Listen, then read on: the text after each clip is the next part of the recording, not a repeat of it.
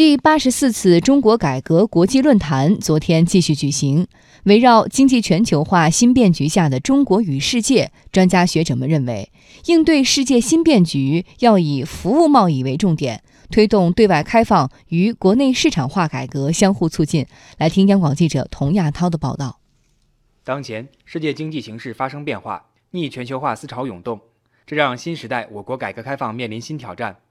十月初。国际货币基金组织将今明两年世界经济增速的预期从百分之三点九下调到百分之三点七。中国社科院世界经济与政治研究所所长张宇燕认为，当前的世界经济形势主要面临着两个方面的政策不确定性。政策不确定性呢，主要两方面，一方面是货币政策，美国的货币政策总体来讲是在回归中性，名义利率应该是达到百分之二点五到百分之二点七五，而现在呢，只是百分之二点零左右。那么这意味着它至少还有两到三次的升息，这个东西呢将对世界整个的这个资本市场啊，包括这个全球的增长都会产生巨大影响。第二个方面呢就是贸易，呃，特朗普政府呢在这个贸易领域啊，呃，挑起了很多事端，这也是一个非常重大的不确定性。面临挑战，国务院发展研究中心对外经济研究部原部长赵进平认为，中国应当继续深化改革，主动扩大开放。化挑战为机遇，在我们面对这种严峻挑战的背景下，我们能够抓住这个时机，主动的扩大开放，并且和我们主要的贸易伙伴加强区域自贸协定的商签的过程，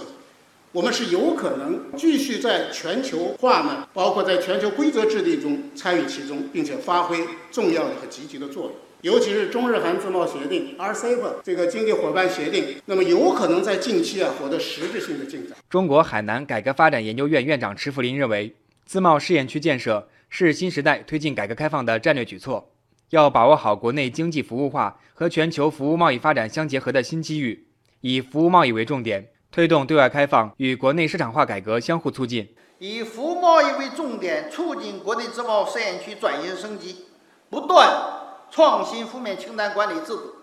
更大范围扩大服务业市场开放，加快推进粤港澳服务贸易一体化进程，着力实现粤港澳服务贸易自由化体制无缝对接的突破，探索形成海南自由贸易试验区服务贸易新高地。欧洲之友欧洲与地缘政治研究部主任沙达认为，不仅中国面临着逆全球化带来的挑战，欧洲等世界其他国家和地区同样面临挑战，未来。中国和欧盟应当在推动 WTO 现代化、一带一路建设等领域展开合作。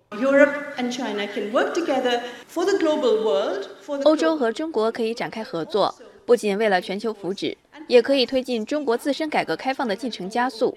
我觉得，首先，中国和欧盟可以合作，推进 WTO 现代化。WTO 涉及的议程中有许多和中国利益相关，比如国有公司、工业补贴。知识产权保护，我觉得我们可以展开合作。第二个领域，“一带一路”建设，欧盟提出的欧亚连接计划与中国“一带一路”倡议有很高的契合度。此外，我们还可以在投资领域等方面展开合作，共同促进服务业发展，在确保安全的情况下，促进数字信息自由流通。